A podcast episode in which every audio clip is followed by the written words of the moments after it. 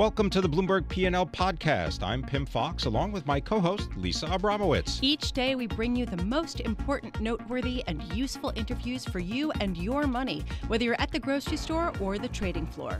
Find the Bloomberg P&L podcast on Apple Podcasts, SoundCloud and bloomberg.com.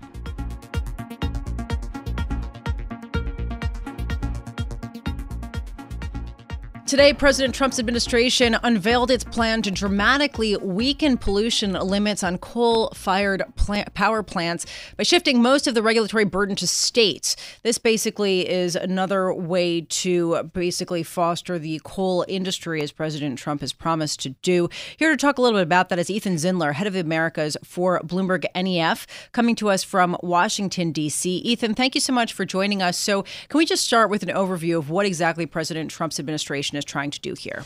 So, first and foremost, there was an effort under the Obama administration called the Clean Power Plan that would have set a national goal of reducing CO2 emissions from the power sector. Uh, the goal was to cut CO2 emissions 32% by 2030. Uh, we're very actually very far along towards that goal already.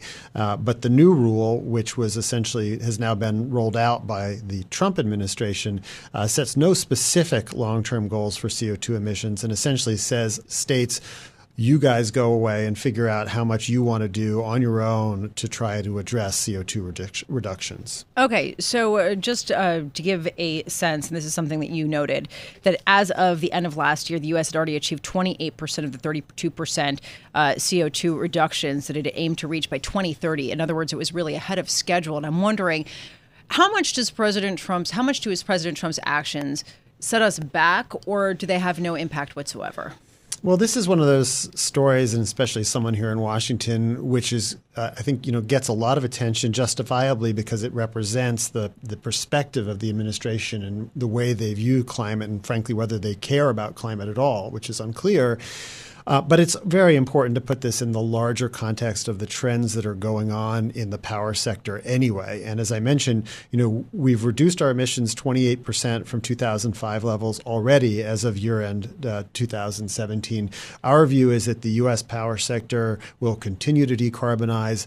Natural gas is cheap, uh, renewables are cheap, and essentially coal is getting phased out. And frankly, this regulation probably won't change that in any substantial way. So symbolically, it's important, but as far as the market's concerned, uh, and as far as the U.S. emissions path is concerned from the power sector, at least in our view, is not likely to make a big difference. Can you give us any update on the coal industry and whether there has been an increase in uh, in jobs there or an increase in profitability since President Trump took uh, office? I'm looking right now at Peabody, for example, one of the big U.S. coal companies. Their shares are up more than nine percent this year, so uh, they are beating the uh, broader large indexes. Well, it's all it's all relative too. I mean, take a look at where they were. Yes, uh, they were. Overall. They were. Yes, fair uh, enough. Uh, fair and, enough. And and I think generally speaking, you know, I think there's been plenty of, of, sort of favorable publicity around the coal industry with this administration saying they want to do more things, and they are taking a number of regulatory steps to try to be supportive. But I get, but but our general view is that the the economics are the economics, and gas is very cheap in the U.S.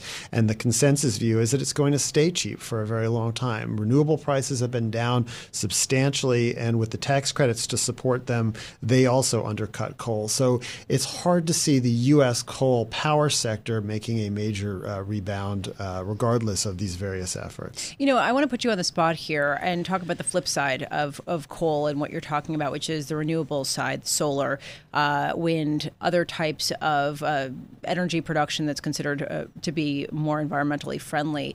The U.S. had been accelerating the production of those types of energy quite significantly under Obama. I'm wondering, has that changed at all, or has the pace of adoption continued to gain steam um, under President Trump? Uh, I would say that you know we have seen a bit of a slowing on the renewables build side post Trump. Um, but I wouldn't directly attribute that to any actions that he's taken. There have been policies in place that essentially were due to sunset, and we're coming up towards the end of some of those. And that's mm. part of what sort of front loaded some of the activity, uh, sort of coincidentally, into Obama's term. Uh, but generally speaking, you know, we continue to see projects get built.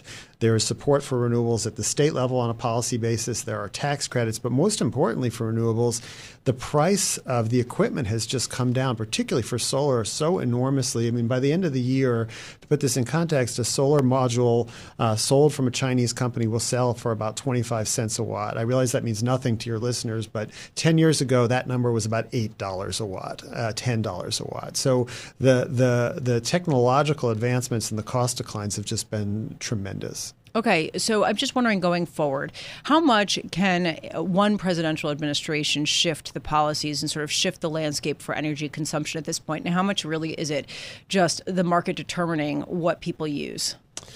It's mostly market. I think that the uh, administration can sort of try and steer a ship, but it takes years to try and make real adjustments. And I would also argue that some of the most important sort of policies that can affect uh, energy, the, the, the, course of direction for the power sector, are not ones that an administration can do unilaterally. You would need Congress.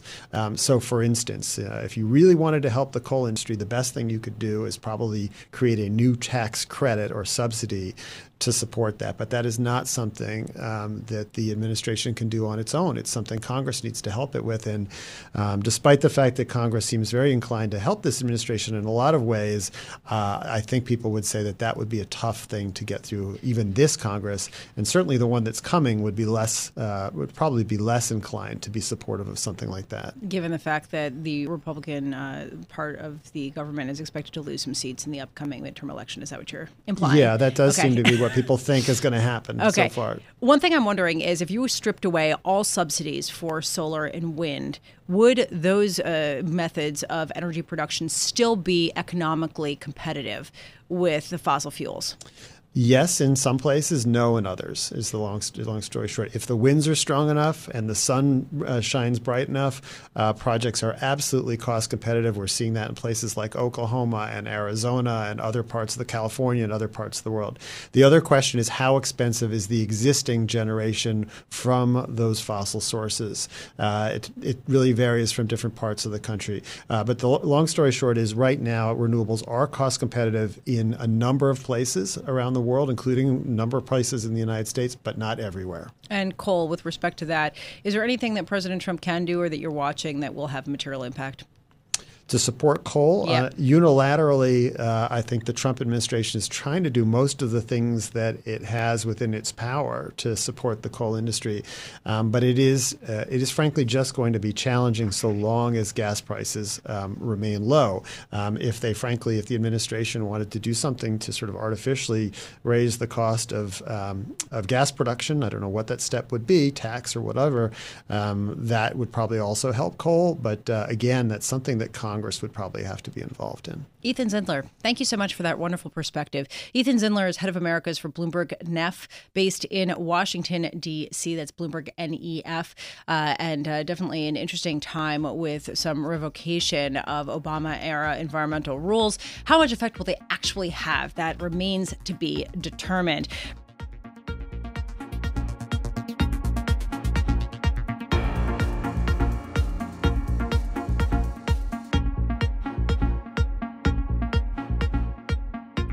There are some companies that are the, uh, the intersection of some of the trade tensions that have been ongoing, and then there's some that face a changing landscape with respect to new regulations or regulatory rollbacks.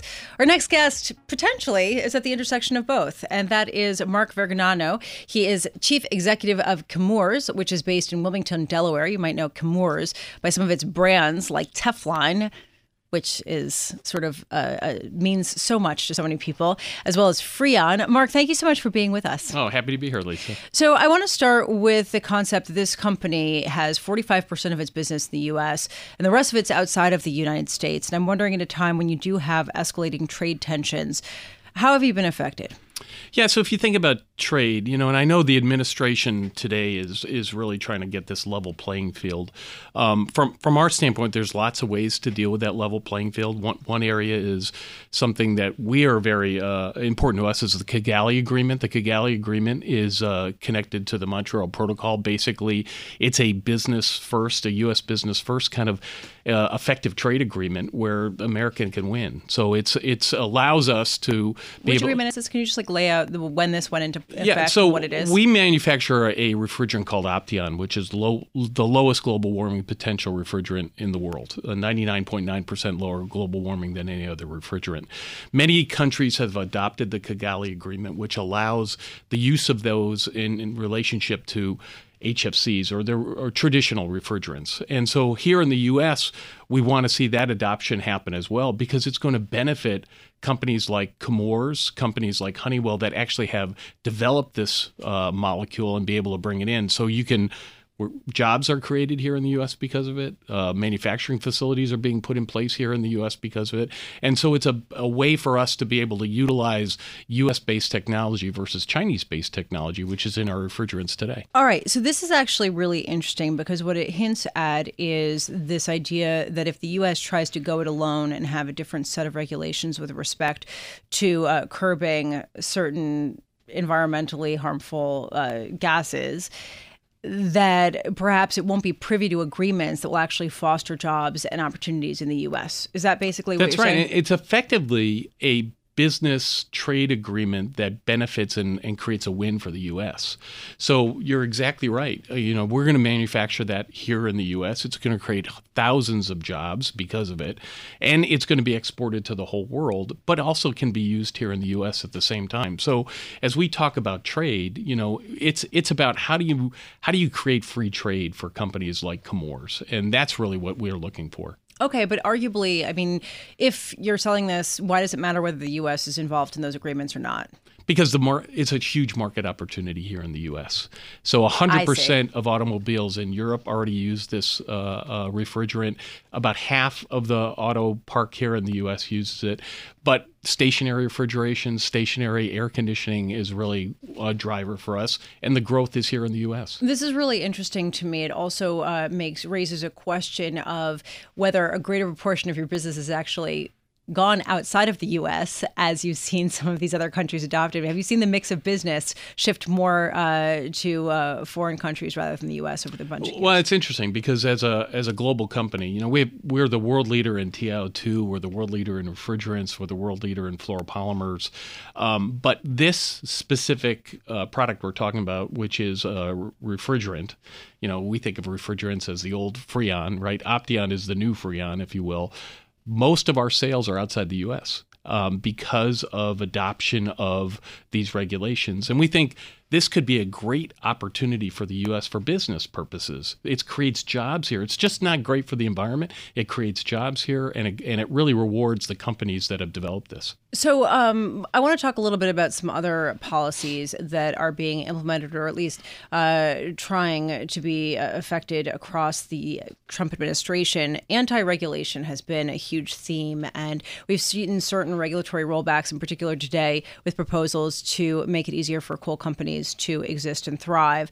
I'm just wondering, in terms of your industry, have you seen a significant regulatory rollback?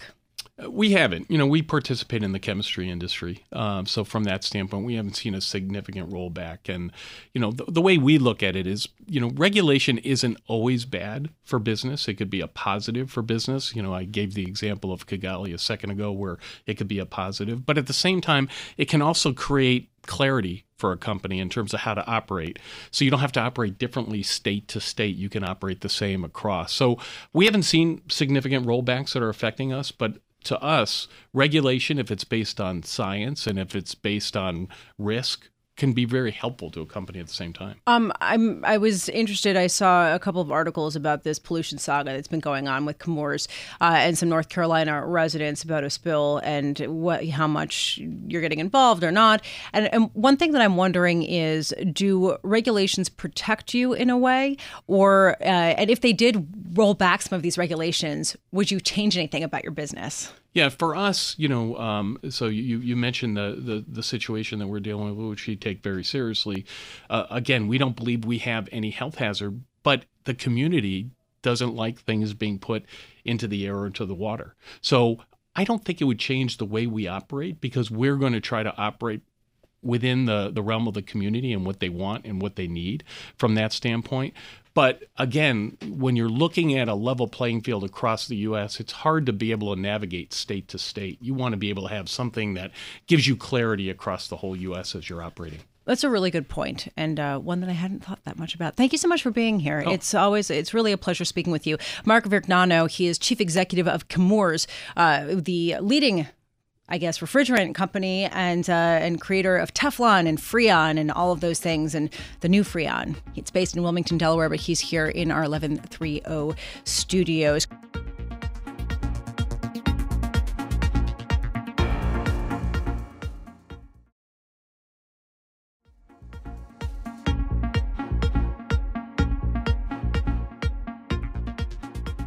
The year of zero. Investors do not want to pay anything, and investment firms are realizing to keep said investors, they need to offer them free funds and free trading, evidently. Here to talk about that, Eric Balchunas, senior ETF analyst for Bloomberg Intelligence. So, Eric, to this morning's news, JP Morgan is planning to roll out a mobile brokerage platform next week, including free re- research as well as some free trading. Discuss. Yeah, and you, you know, you just hit on one of the things that was a buried lead, in my opinion, which is free research. Uh, that's the department I'm in, so uh, knowing that it's uh, going to start being becoming free uh, hits home for me. Uh, this is where we've been going for a while. Uh, there's been a lot of startups like Robinhood or Robo Advisors. You know, on the streets, you see people offering this stuff already for free, and then you see Vanguard get in, and then of course, uh, you know, the big guys are going to follow suit and the reason is because people want it that way. Uh, the customers speak with their with their feet. And for JP Morgan to do it, it's especially huge. It reminds me of the Fidelity Zero thing, where when you heard Vanguard offering free ETF trading, it's like, well, that's what they do. They're yeah. the, you know, but you know, when Fidelity went zero, it's like, whoa, aren't they the big active shop? And now here you have J.P. Morgan, who people just don't associate with that kind of mentality offering free. So I think this is uh, equal to the Fidelity announcement in terms of just shaking people to their core uh, in the financial industry. So you said this is what customers want. I also want free housing. I also want you know free incredible dinners uh, with my husband. And uh, hey, it would be really nice to have uh, free manicures. People want a lot of things free. They don't get them. And my question is how can these firms be offering zero fee funds and zero fee trading? At what point do they make no money as a result? Yeah, it's a good question. And so for let's go for just JP Morgan. One way they can do this is by free ETF trading, you can sell the order flow to market makers um, and that is worth something. Last year, Schwab made, according to Dave Ritter, my colleague, 114 million in selling that order flow of ETF trading and stock trading. Wait, wait, hold on a second. What does that mean? So basically, they can sell to a market maker all of the orders that come in. They can then uh, offer that and sell that to a market maker who will then get first dibs on that order flow. Uh, for a very small fee, it might uh, affect the the retail client in a basis point, so it's minimal. But if you add all that up, you do get some revenue. It's not a lot though. Uh, some people overestimate this thing of order flow. They also on the Fidelity side, with the free fund people overestimate securities lending. That is not worth that much either. Yeah. Both of these cases, these are loss leaders, right? What they're really trying to sell you is, is loans, credit cards in JP Morgan's case, or in Fidelity's case, active mutual funds. They have plenty of products that make a lot of revenue. And so I think they're just reading the writing on the wall and they're going, look, uh, this is the way millennials want it, the, the, um, a lot of investors who are following them. Let's just go there now, you know, rip the band aid off and we'll work out how to make money uh, in other ways. But I don't really see uh, any other direction this is going to go um, because, again, this is what the people want. So TD Ameritrade right now uh, shares down more than 5%. Uh, Charles Schwab shares also sharply down. I'm just trying to figure out are we going to look at some kind of massive consolidation in the brokerage industry, similar to what we have been seeing, or perhaps it needs to, frank- frankly, escalate to meet analysts' expectations in the asset management industry? I think you have to. All signs point to consolidation across the financial industry uh, because of this intense cost obsession, whether it's a uh, cost obsession in expense ratios of funds or for free trading, um, you can't live on a couple basis points alone. Everybody knows that, right? So scale is one way to get cheaper. Obviously, upselling them on, on higher priced products. The reason you're probably not going to see this kind of mass consolidation uh, right now or in the near term is the market has been so good to these companies. Mm. I just looked at you know active mutual funds alone have grown assets by seven trillion just in the last ten years on market appreciation alone, no flows. Yeah. So the market has really um, helped the financial industry not have to really face this challenge. So I do think if the market gets choppy or goes down, then I think you'll see people sort of uh, looking to partner up um, and get scale and go cheaper. You know, I have to wonder. There's really no free lunch, right? And I have to wonder when you start seeing all of these look no fee uh, funds or offerings. There are fees for somebody. Is someone going to bear the brunt of this, either through inefficiencies or extra costs elsewhere? Yeah, I think that's the the big case here you have with uh, you know this idea of selling order flow, which yeah. is you know your own money. But again, I don't look. I know there's a lot of ways to look at this, and what's the catch, right? That's uh, that's what Vanguard uh, that were their reaction to Fidelity going to zero fee. But in this case, if you're a disciplined person, it's sort of like your credit card. You know, my wife and I use it a lot, but we pay it back like clockwork. It's more my wife. I, am a little lazier, but uh, we pay it back like clockwork. I was going to say, really? No, I'm kidding. No, yeah, it's all her. I get to give her credit. If you can really uh, discipline yourself and and not and resist temptation, I think you can really get basically free exposure and all of your investments and finances for almost nothing. I think there it's the people who can't control themselves. Maybe you trade a lot and yeah. you get more involved in their in their sort of like universe. Yeah. Then they upsell you, you start using options. Next thing you know, they're making a lot of money off you. So I think this is sort of the same uh, situation here, but mm-hmm. discipline will help investors who are looking to enter these free situations. Yeah um, and that's important. Yeah, it's sort of like free drinks in Las Vegas, right? It's fine for people who are disciplined, but uh, for those uh, heavy gamblers, might be tougher. Eric Balchunas, senior ETF analyst for Bloomberg Intelligence, always with insightful comments today on the race to zero uh, throughout the financial industry.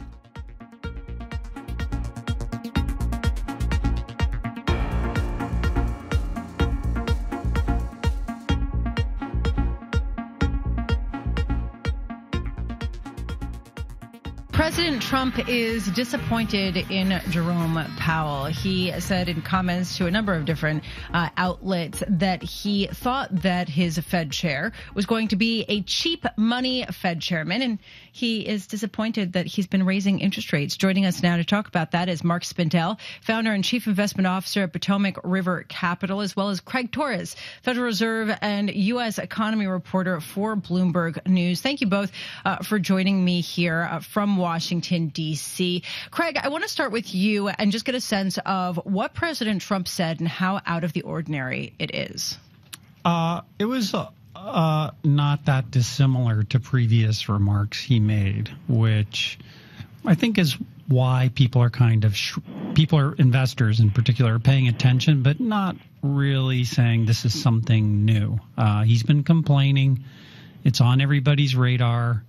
Uh, the question is, you know, what does it do um, how does it shape the Federal Reserve? So, uh, among the comments uh, was a comment to Reuters where he said, where President Trump said, during this period of time, I should be given some help by the Fed. The other countries are accommodated. Uh, Mark, come on in here. I guess that there is a big existential question that this raises about the independence of the Federal Reserve. Jerome Powell cannot be fired by President Trump. Does this matter at all from an independence angle?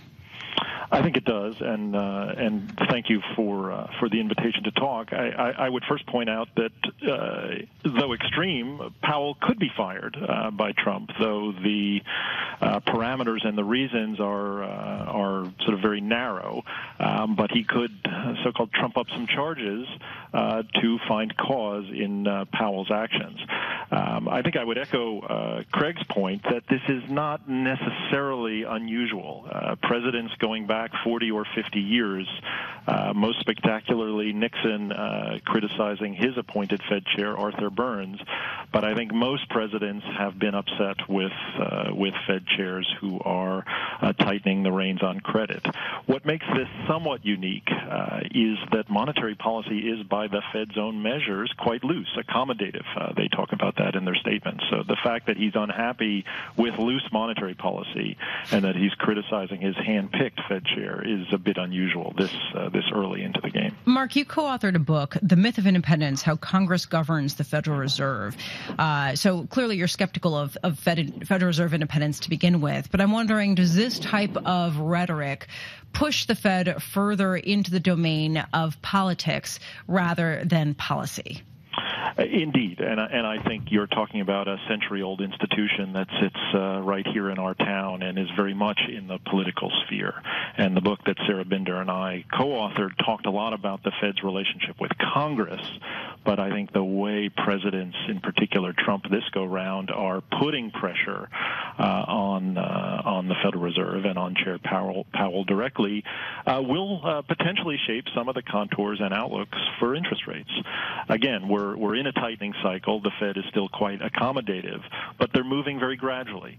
Uh, and as they get closer to their own definition of neutral, uh, I think it's going to be very interesting to see if they continue that gradual pace, yeah. uh, which may be interpreted as just uh, uh, sort of bending a little bit to the White House's demands. Craig, uh, come on in here because we're just weeks away from the September meeting where the Federal Reserve is widely expected to hike interest rates yet again this year. there is a question of how many more times they would hike. What data points are they looking at, especially given the fact that the U.S. economy, by some measures, is growing at the fastest pace since 2005? Well, they'll be looking at that, but also the the jobs market continues to be very robust, and perhaps most importantly, that inflation is around their target, uh, slightly above actually. So you know, the Fed is letting the economy run, but to keep inflation expectations nailed down, uh, they need to gradually raise interest rates. However, I would I would agree with Mark that here's an interesting fact, Lisa. I think the debate about QE during the financial crisis, nobody thought about the politics of it at the time, but if you stand back now, you know, and look at it, I think even Bernanke would say there were constraints on doing more than more than they uh, actually did at the time, and those constraints were political. So it's not like the Fed responds to political pressure, but it does feel constrained by it in terms of what they can do. Well, and Mark, then I want to turn that back to you because, I mean, you could say in the larger scheme of things that Congress ultimately holds the strings when it comes to the Federal Reserve with confirmation and a number of other measures and, and sort of controls that it has. But for all intents and purposes, it's not like Jay Powell and other committee members are going to go to Congress people and say, what do you guys think? Do you think we should raise interest rates? I mean, there is a modicum of independence, and that's not going away. Uh, correct, and I think the term that Sarah and I uh, adopted in the book was interdependence. And you know, to your point, Lisa, they're operating in this political sphere. I think the legislative threat is probably a bit far, uh, even for President Trump at this point. Um, there, there probably isn't. Uh, indeed, in the House as we speak, the Republican conference is probably more hawkish, uh, certainly more hawkish than the president. So I don't think they would uh, kowtow to the president's demands for cheaper money. Um, but that could change uh, in November. We could see a Democratic conference in the House. We could see Max, Maxine Waters as head of the House Financial Services Committee. Uh, but there's very unlikely to be 60 votes in the Senate uh, to reopen the act. Uh, not to mention, what would they do? And that right. goes back, Lisa, to your point that I think some threats. Uh, he could increase the heat on Powell himself. He could threaten to fire the Fed chair. He could stack some more seats on the committee, yeah. uh, on the board, with more dovish members. Um, and I think the the context and the environment is important. Yeah. We are growing quite quickly. Uh, inflation has ticked above their target and uh, and might continue to rise. Yeah. The capital markets, equities in particular, are very strong strong. Unemployment is as low as it's been in a generation. And again, monetary policy is still loose, yeah. uh, and the president's upset with uh, with money that isn't cheap enough. so, Craig, uh, given given that backdrop, I was interested in what Atlanta Fed Raphael Bostic said uh, earlier this week, or a couple days ago, anyway, uh, where he was speaking and said, you know, he didn't want to raise interest rates uh, to a point where he inverts the yield curve. It seems like that's very much on Federal Reserve members' minds. What do you expect? How will that influence what they do? Not very much. All right, then, there. Agreed. I, I, think the board staff has looked at this and somewhat dismissed it. And I, and I would add this if Raphael Bostic is so concerned about the yield curve, then he should be arguing that they shorten the maturity of their portfolio and hmm. sell those assets a little bit faster. That's really interesting. That's a fascinating point. In other words, steepen the yield curve another way. Don't just yeah. stop hiking interest rates yeah. on the short end. Thank you both. Fascinating conversation. Uh, Mark Spindel, founder and chief investment officer of Potomac River Capital, also the co-author of the book, The Myth of Independence, How Congress Governs the Federal Reserve. And of course, my thanks to Craig Torres, Federal Reserve and U.S. economy reporter from Bloomberg News, who always has fantastic stories. I recommend you read them. Thanks for listening to the Bloomberg P&L podcast. You can subscribe and listen to interviews at Apple Podcasts, SoundCloud, or whatever podcast platform you prefer. I'm Pimm Fox. I'm on Twitter at Pimm Fox. I'm on Twitter at Lisa Abramowicz1. Before the podcast, you can always catch us worldwide on Bloomberg Radio.